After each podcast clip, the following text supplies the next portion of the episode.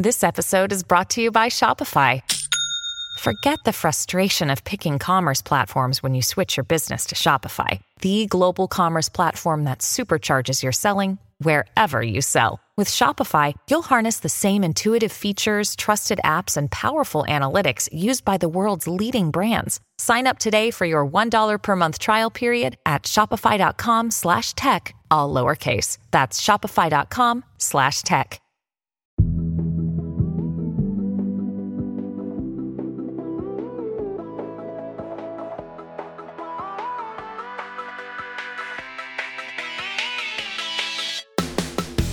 Hi, I'm Rachel Hampton, and you're listening to ICYMI. In case you missed it, Slate's podcast about internet culture. And it is day 2,567 in the long Twitter siege. For now, I still have a blue check. It's unclear how long that will still be true. George Bush and Tony Blair have been resurrected as verified, but presumably unofficial accounts, and they're reminiscing fondly about the Iraq War on Twitter. A verified Nintendo account tweeted out Mario flipping us off. Another verified account potentially costs a pharmaceutical company millions of dollars. Morale is low. The vibes are chaotic. It's unclear how long provisions of posting energy will hold out. This may be my last entry. Signing off. Tired of not being able to get a hold of anyone when you have questions about your credit card? With 24/7, U.S.-based live customer service from Discover, everyone has the option to talk to a real person anytime, day or night. Yes, you heard that right. You can talk to a human on the Discover customer service team anytime. So the next time you have a question about your credit card, call 1-800-DISCOVER to get the service you deserve. Limitations apply. See terms at discover.com/creditcard. When you need mealtime inspiration, it's worth shopping Kroger, where you'll find over 30,000 mouthwatering choices that excite your inner foodie. And no matter what tasty choice you make, you'll enjoy our everyday low prices, plus extra ways to save, like digital coupons worth over $600 each week. You can also save up to $1 off per gallon at the pump with fuel points. More savings and more inspiring flavors make shopping Kroger worth it every time. Kroger, fresh for everyone. Fuel restrictions apply. Hey, I'm journalist Sam Sanders. I'm poet Saeed Jones. And I'm producer Zach Stafford. And we are the hosts of a podcast called Vibe Check. On Vibe Check, we talk about everything. News, culture, and entertainment, and how it all feels. That's right. We talk about any and everything on our show, from real-life issues like grief to music and movie critiques. And that barely scratches the surface. Yes, indeed. And it doesn't stop there. We have got a lot to say. So join our group chat, Come to Life. Follow and listen to Vibe Check wherever you get your podcasts. Just kidding. Well, not about any of those verified accounts. That all happened, but we have got a show to do, so I'm not signing off just yet. Small programming note, we will be doing another Ask a Tech Reporter segment for next Wednesday's episode, all about, you guessed it, Twitter. So if y'all have any burning questions about like the FTC or consent decrees, please send them our way so someone smarter than me can answer them. But today's show actually isn't about Twitter. Today's show is all about sex, baby. It's about you and me. It's about all the good times, the bad times that may be. That's right, we're talking about sex, specifically sex and the internet. After a short break, we'll be back with Samantha Cole, a senior editor at Vice and the author of the forthcoming book, How Sex Changed the Internet and the Internet Changed Sex. This conversation is so wide-ranging and fun, you won't want to miss it.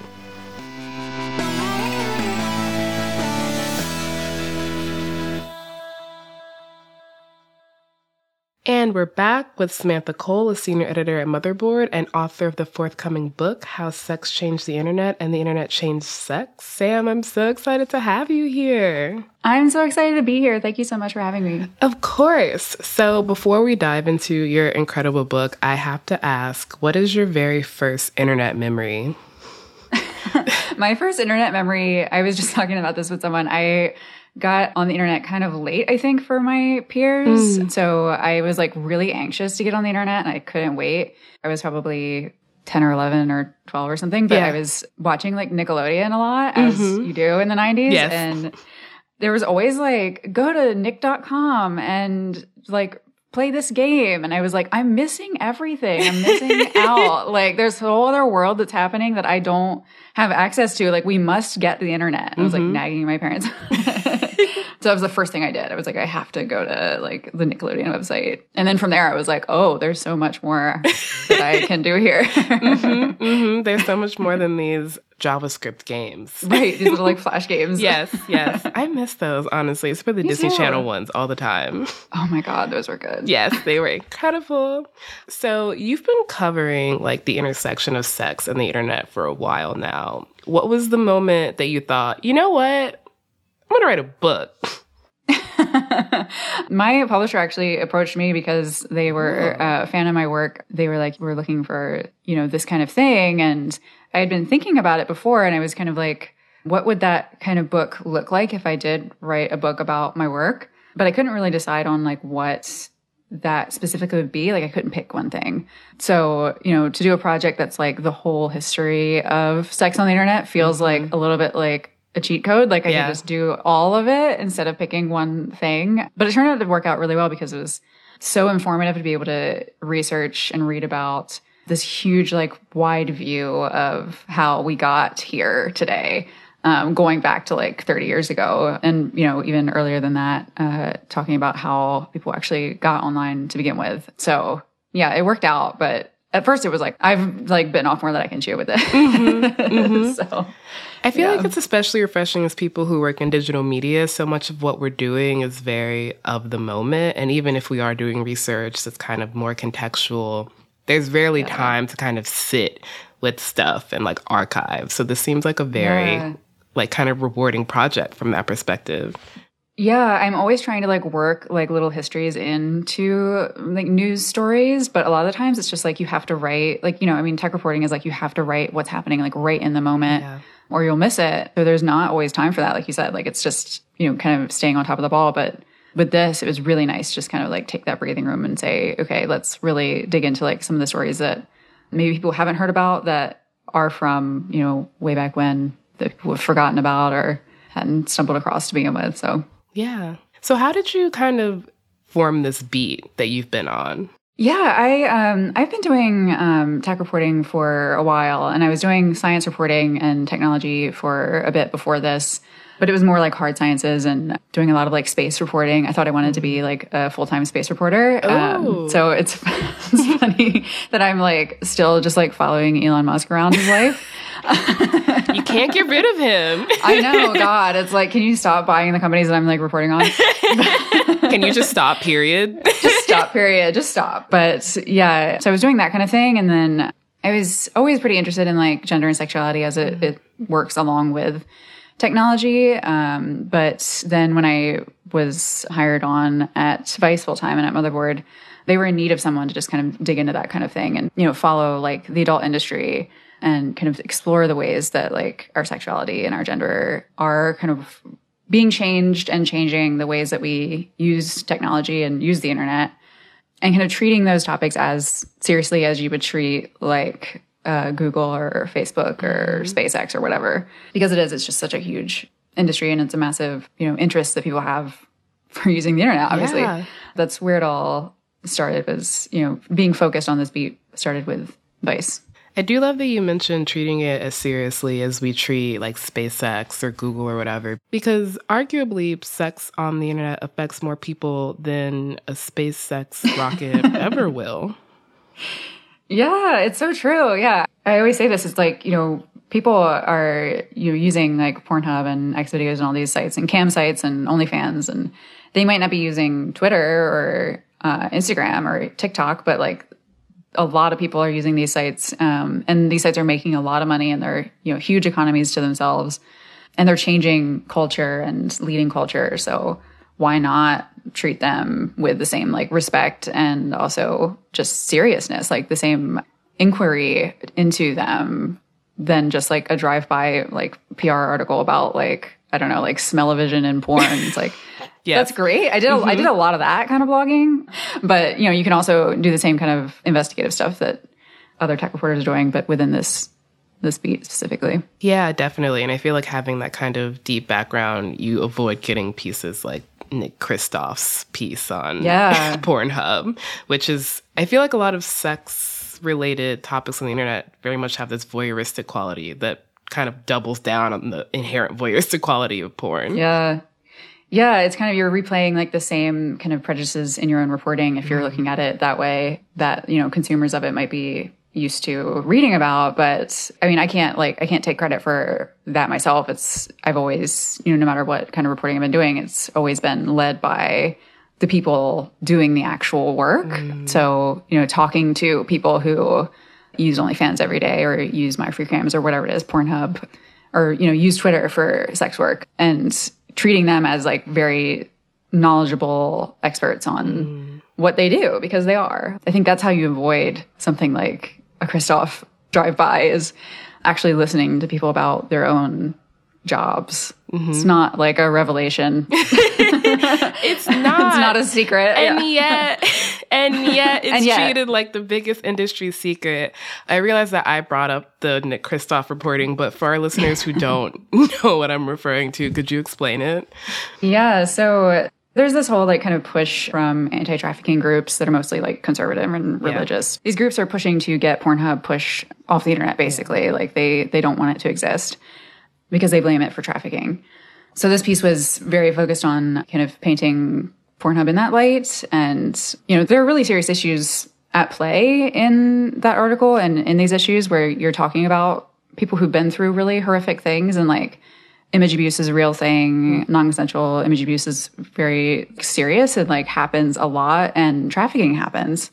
But blaming the website for it is an interesting tack to take, because so much of the time it's like, it's someone in their lives. It's, you know, it's a partner, it's a domestic abuse situation, it's a boyfriend or husband doing the actual like abusing and then uploading those videos to Pornhub. And Pornhub should be accountable for that kind of thing, but like people also use that platform for their livelihoods.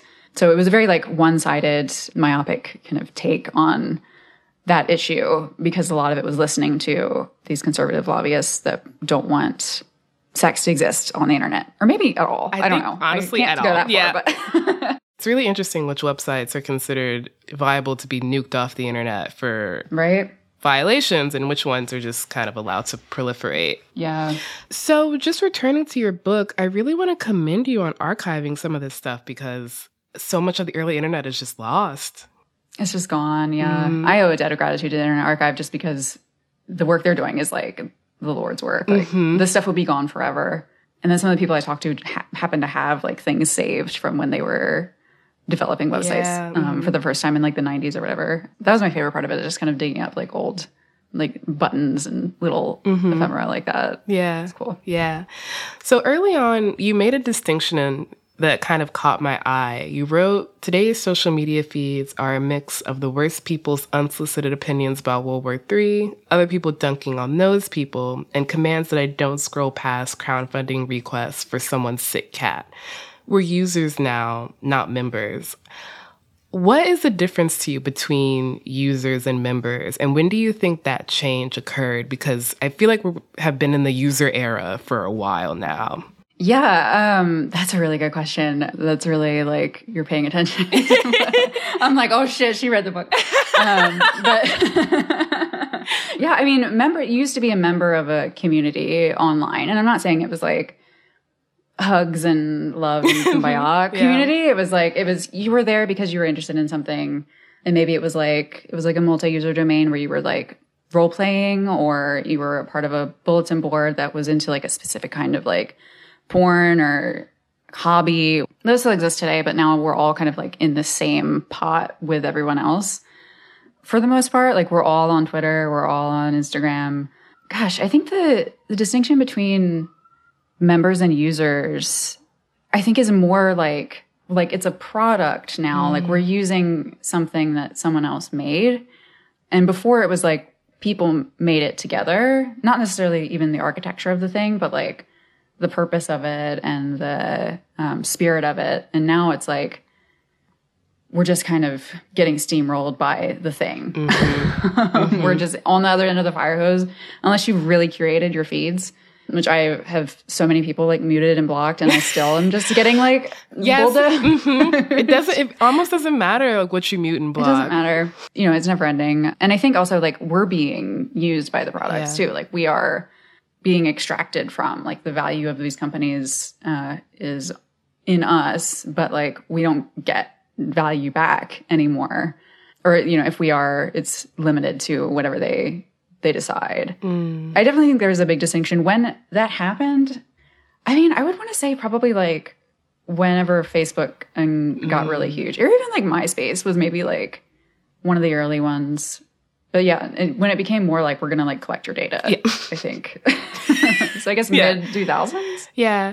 That makes a lot of sense to me. You mentioned bulletin boards, and that was one of the most fascinating parts of the book because it's just an era that I've never experienced, like bulletin boards and MUDs. Could you explain like what those were? Because they existed before the World Wide Web did. Yeah. Yeah. So bulletin board systems were, they were invented in the late 70s as literally a replacement for a cork board.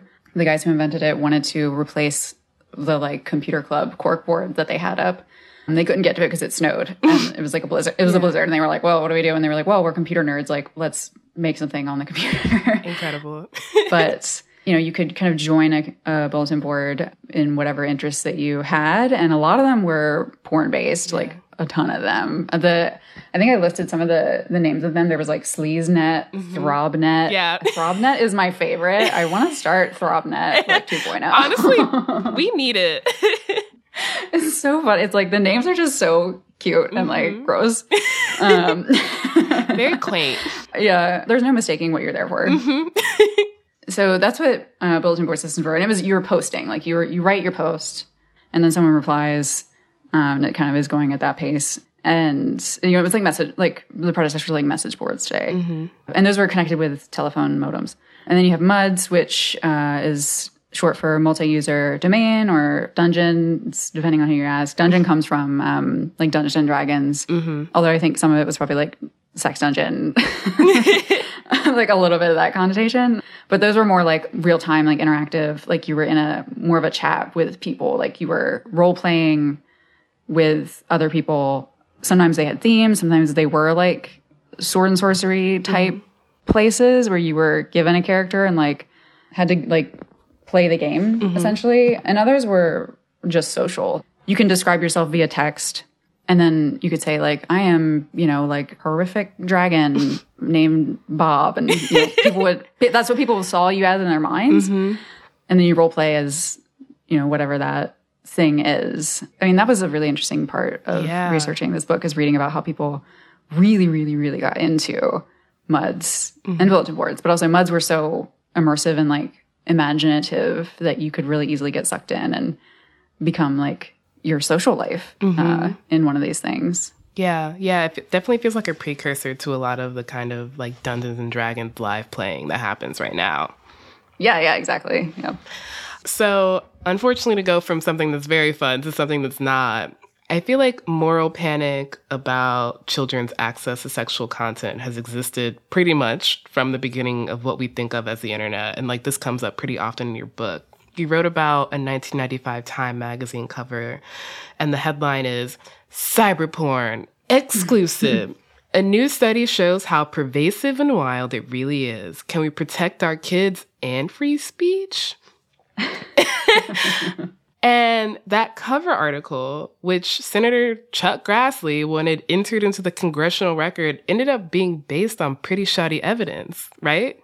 Yeah, that was probably one of the first times that like internet porn panic showed up in the mainstream and like in people's awareness of what was going on. And you know, it was the study that this article was based on. I mean, it was claiming that like 85% of all the images on Usenet were pornographic, and also that a lot of them were like pedophilia and bestiality and really horrific things. So the implication was like, your kids can access this and it's, you know, you should be horrified. And the reality of it was the research that the guy was doing was really shoddy, couldn't be replicated.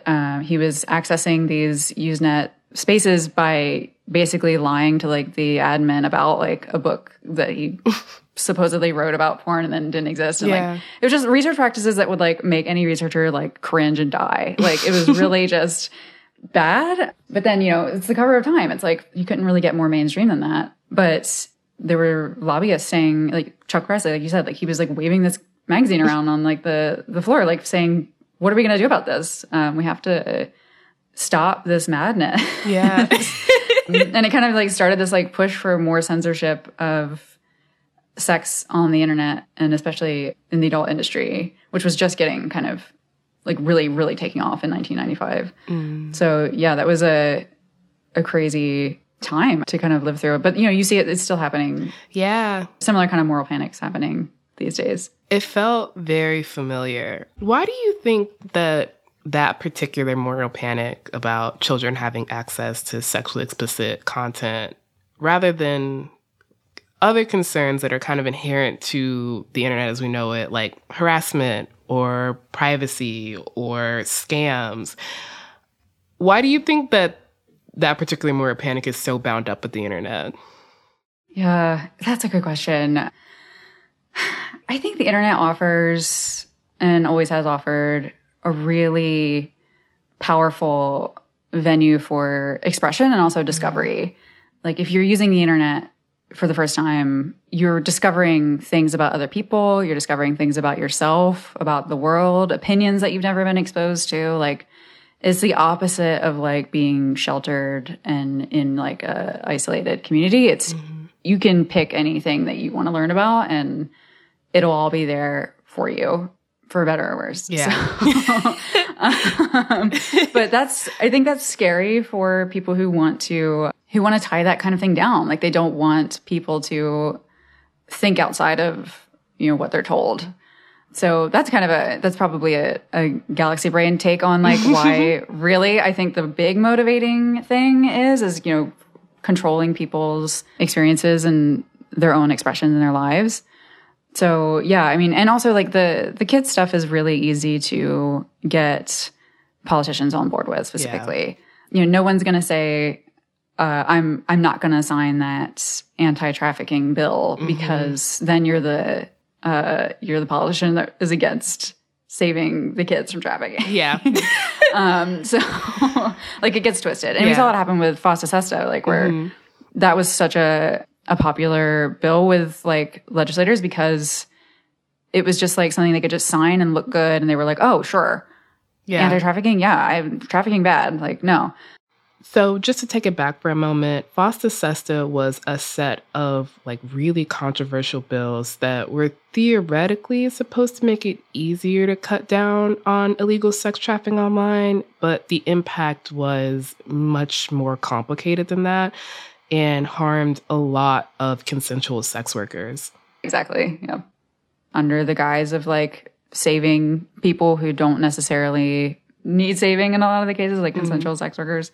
And also just, like, it's just an easy win for these groups. I mean, I'm saying this over and over when this kind of thing comes up, but it's, like, anti-trafficking groups don't focus on issues that are more systemic and more material to a person's experience, and are more worried about shutting down a porn website, aren't really trying to solve trafficking. They're just trying to win points. Yeah. And such a waste of time. Like there are so many people doing really good anti-trafficking work that is inclusive of sex workers and is inclusive of survivors of trafficking.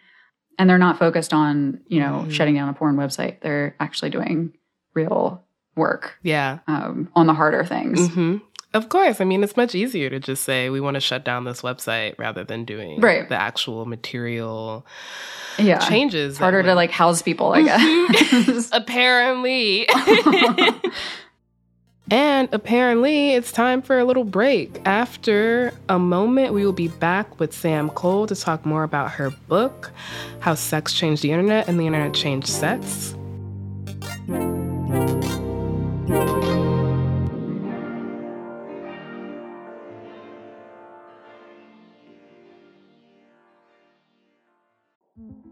In 2007, TV network CBS dropped 40 kids in the middle of the New Mexico desert as part of a brand new reality show. These kids would have to build their own society from scratch. And if this sounds like Lord of the Flies to you, well, It was meant to. We were on this mission together. We were going to prove to the world that we could make a better society than adults could. I'm Josh Gwynn, and I want to know what this wild TV experiment was really about. Split Screen, Kid Nation, a 6-part podcast from CBC. Available now. Hi, y'all. Hope you're enjoying today's show. If this is your first time listening to ICYMI, then welcome. We are thrilled to have you here. In case you missed it, that is the name of the show. And our show comes out twice a week on Wednesdays and Saturdays, so make sure you never miss an episode like this past Wednesdays, where we reached deep into our mailbag to answer questions about the collaboration between Rihanna and Johnny Depp that literally no one asked for, and, heartwarmingly, a man who ate rotisserie chicken for 40 days straight. You don't want to miss it. And we're back with Sam Cole.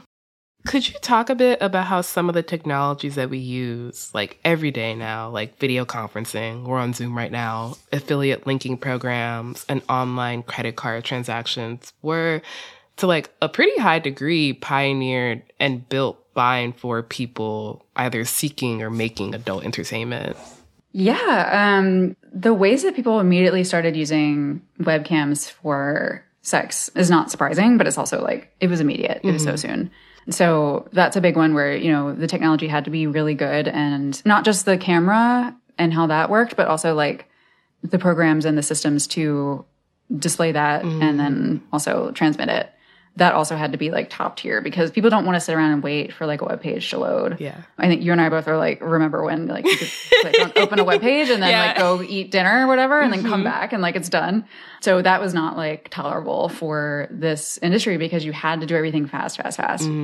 And yeah, like you said, like affiliate marketing is a big one, because like link directories, which show a bunch of links to different websites. A lot of those in the beginning were porn websites. Like there would be a lot of like porn link directories, because there was just so much out there that you needed to organize it in a way that wasn't being done yet, because you didn't have like search engines. You had to go to a directory and say, oh, I'm interested in this. And they were using affiliate marketing to pay the bills to keep their websites online. So they were pioneering how to actually like make money as a website.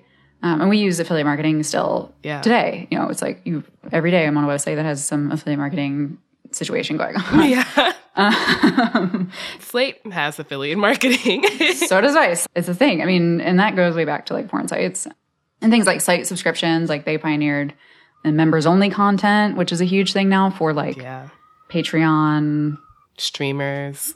Yeah, like streamers, all of this stuff that we use every day that's very much not safe for work was built on adult webmasters doing the work first and getting the bugs out. Yeah. And like online credit card transactions was pioneered by people selling and buying porn, which is so ironic, because now it's like you can't even like keep a bank now if you're doing porn. So it's all embedded in there. Yeah.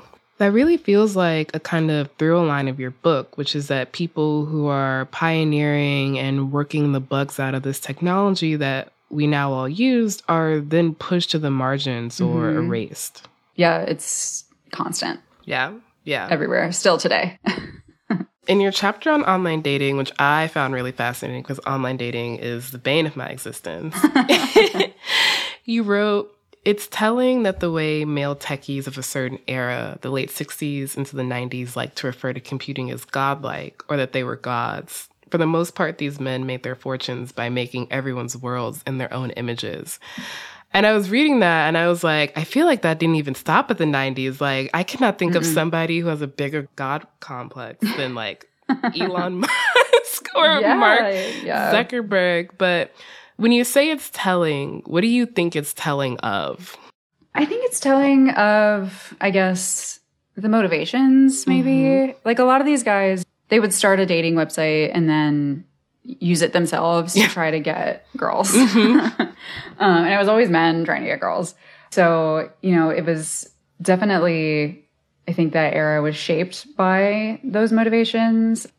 As you know, get girls and make money, whereas we're kind of the, and even like, I mean, you can go back to like Facebook's not a dating site, and that was the motivation with like the hot or not, or like the face smash, face smash or whatever. Yeah. Mm-hmm. Yeah. So like it's always the same kind of story. Yeah. Over and over. So yeah, I mean, I think it's just, it's a pattern that like you notice that's not very discreet in the founders of a lot of these companies where they want their own like socializer dating circles to be better. And they also just like want to make a lot of money doing it. And they think that they are the arbiter of that taste for everyone. It's like everyone's going to want like this specific list of qualifications in a person, like, you know, height, weight, eye color. It's like, thank God we see more like diverse dating, online dating options today. And a lot of those are built by like people who aren't men. But, or at least with like people who aren't like cis men in mind, which is really nice. I think online dating is one way that like has definitely, I think the internet has changed sex in a huge, huge, huge way.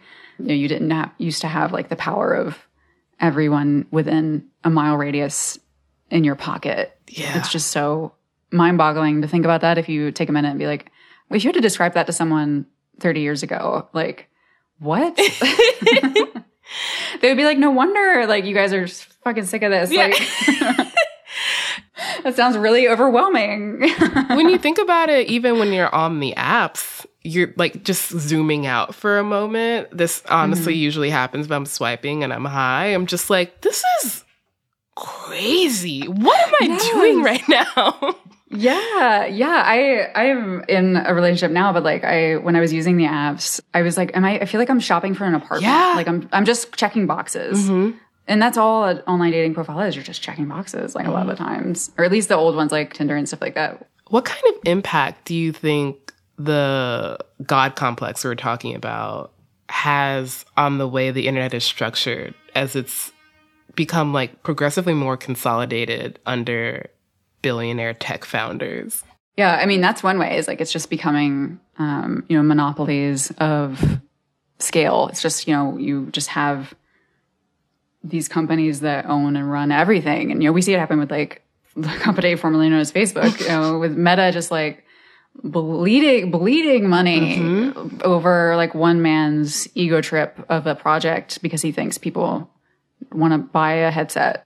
You know, it's that kind of thing. It's like, I don't even have to explain what's going on with like Elon Musk and his power trip. It's just like, I think that I know what's best and I know how to run this and I don't want anyone else's like input or anything.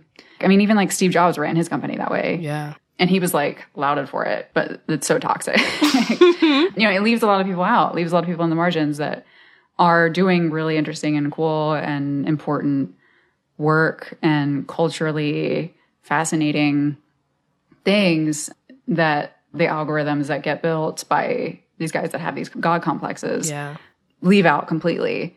It's just a problem that's like, that's a pre-internet thing. Yeah, it almost reminds me of the old like Hollywood studio system in a way. Mm-hmm.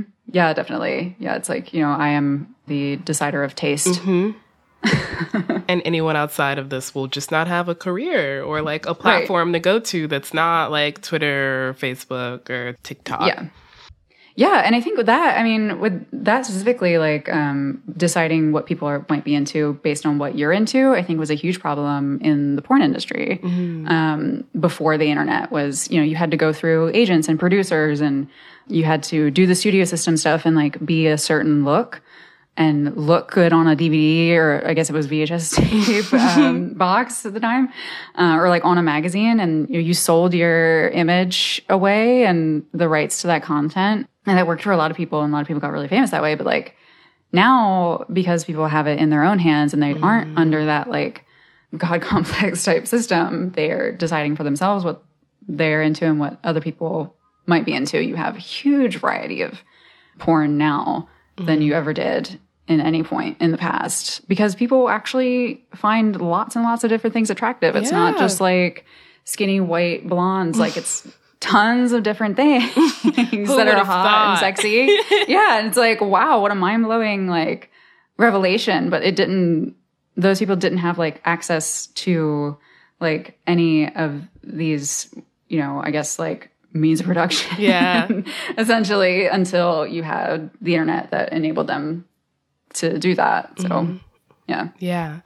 One of the people I found really interesting was livecaster Jennifer Ringley. I had never heard of her before reading this, but she's such a clear predecessor to so many of the things that are just a normal part of the internet landscape, like vlogs and live streams and like get ready with me videos. Could you talk a bit about Jennifer and like why you wanted to include her?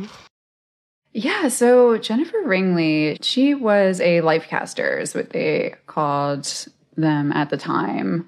So she basically said, I'm going to set up a webcam. It started in 1994. And she was like, I'm going to just stream my life. Mm-hmm. And it was like 24 hours a day. And she just was like, I'm going to do this as an experiment and not censor anything. Yeah. And this was like of the era of like Real World and like reality TV was really becoming like a thing. Mm-hmm. So people were already kind of primed for that kind of like voyeurism, I guess, to kind of watch someone else do nothing. Yeah. They did stuff on Real World, but yeah, you're kind of watching and on Real World. Yeah. They did some wacky shit on Real World, but God, that era, I feel like I'm like tripping back to that. Mm-hmm. But she kind of paved the way for this like whole genre of people that were just like, I'm going to stream and do whatever, which eventually led up to like Twitch. Like the founder of Twitch was doing live streaming from his hat. Mm-hmm. Yeah. And people watched it and they hoped that they could like, in both cases, they were hoping to catch them like bring someone home or like having sex with their partner or whatever it was, and or like get undressed. It's like, that was kind of like the between the lines aspect of it was if you're not going to censor anything that you do in your bedroom, you're going to do some salacious stuff. She wasn't at all like a pornographer. She didn't call herself that or anything, but like it was just this very, no filter type of an experiment. And then, of course, the popularity of that was happening at the same time as people using webcams to stream just like specifically porn. Yeah. Like they specifically wanted people to just watch. They were just streaming all day, waiting for people to log in and doing like member subscription site type stuff. So that was such a turning point, I think, in the way that we use the internet in general. The idea of, you can just do whatever and be interesting. And you also just like use this tech, this new like webcam thing. Yeah. Just stream yourself in your house and not have it be like a studio or a set, I think was a big revelation. Definitely. When you say a turning point, what do you think we were turning from towards? Yeah, I think we were turning from that, like that model of like controlling the product or like the labor of whatever you were doing toward like, I'm going to be like the brand and it's going to be me doing the thing and I own it. Whether that was just live streaming and that kind of thing and being like a personality or sex. And specifically with sex, that was a massive game changer for a lot of people, just to be able to do that kind of thing from home and to control it and to say, I own this content and I own all of the things I need to make it.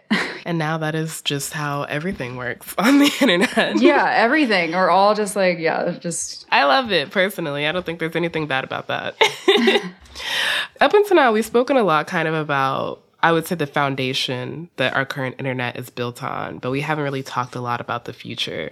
And the kind of underlying message in your book is that what sex workers create and experience online will ultimately become the mainstream or the norm, even if sex workers are like erased from that. So kind of big, impossible, and last question is, what do you think is next? Like, what do you think is next in terms of sex online and in terms of like the way that's going to redound down? Yeah, I have not yet found a succinct way to answer that question. I'm sure you're getting it a lot. But I mean, there are like optimistic ways and pessimistic ways to kind of see the future of where we're headed. I think pessimistically, it's like, you see more and more efforts that are getting stronger and stronger toward censoring sexual speech in all venues, sexual expression. Like, I mean, they're setting like shops on fire for drag shows. Like, it's just, it's things are getting more and more scary and violent. And it feels a little bit like the walls are closing in online, where you have fewer and fewer options to be able to express that side of yourself. I mean, Tumblr just brought back nudity, but not explicit nudity. It's like, they got rid of the whole communities by getting rid of not safe for work content. And then you have Facebook that doesn't allow it at all, Instagram that doesn't allow it at all. And people kind of find ways to work around these things, but like you're risking getting shut down and losing access to a whole. It doesn't sound like a big deal if you're not on these things all the time, but you're losing an entire audience. Yeah. You're losing touch with other people. You know, that's your connection to like other people in your work and your industry. It would be devastating. So there's more and more of that happening. I do think actually there's more pushback against that sort of thing than ever. You know, we saw with OnlyFans that tried to get rid of explicit content a couple years ago, and people were just like, no. No, you're not. Like, this is messed up. Like, your entire website is based off of this. Based off of this. It's built on, like, you're making millions of dollars on people's explicit content and people who want to pay for it. And they ended up reversing course. And the issue behind that was financial institutions that were trying to give them a hard time and shut them down. But the fact that they didn't cave to it and they said, no, we're going to actually like stand our ground with this because people pushed back, I think gives me a lot of hope. Like that moment was very wild to witness because a lot of people weren't really paying attention to like, you know, the financial discrimination of sex workers until this. So it was like, oh my God, people are paying attention. But it's going to be a hard battle, long-term kind of war thing where we have to actually keep paying attention and keep pushing back. But I do have hope that we can. And I think the optimistic view is like you see more and more people actually setting up sites that are run by sex workers and are run by people in the industry and want to do it right and don't want to be that like God complex type of person. That gives me a lot of hope. And also just that people are doing and finding all kinds of weird new ways to have sex online every day. Yeah. It blows my mind. Like... I mean, like, I was just talking to someone else about this, but, like, the way that people are, like, using virtual platforms to have sex. And to shoot content, like, in a virtual world is so interesting. I don't really have a lot of hope in, like, the headset situation. But there's a lot of platforms like that that are very live and interactive that aren't in a headset. Like, you can do it on your desktop or you can do it on your phone. So I think we can get back to that kind of spirit of, like, let's get back to being, like, immersive with each other in community and, like, and with our specific, like, interests that we're here for. And not just, like, speaking into a void and, you know, getting, like, crazy replies and just, like, awful, like, hate speech and stuff. It's like, we have to dial that back. Dial it way back.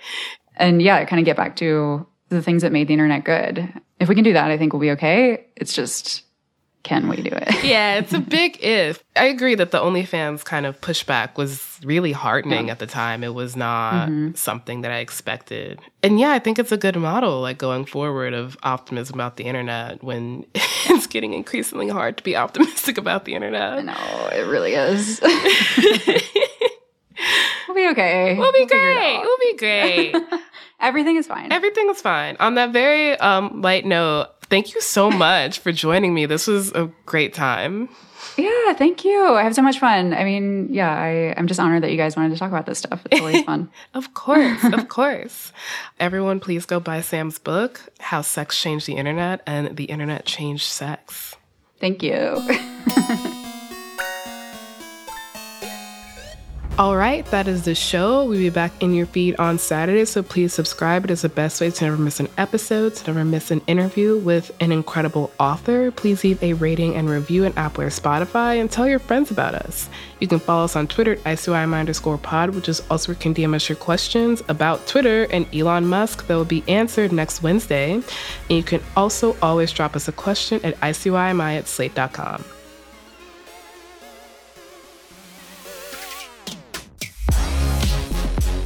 ICYMI is produced by Kevin Bendis, Daniel Schrader, and me, Rachel Hampton. Daisy Rosario is our senior supervising producer, and Alicia Montgomery is Slate's VP of audio. See you online, or not.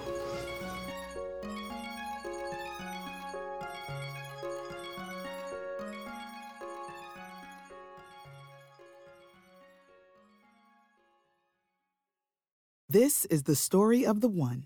As head of maintenance at a concert hall, he knows the show must always go on. That's why he works behind the scenes, ensuring every light is working, the HVAC is humming, and his facility shines. With Granger's supplies and solutions for every challenge he faces, plus 24/7 customer support, his venue never misses a beat. Call quickgranger.com or just stop by. Granger, for the ones who get it done.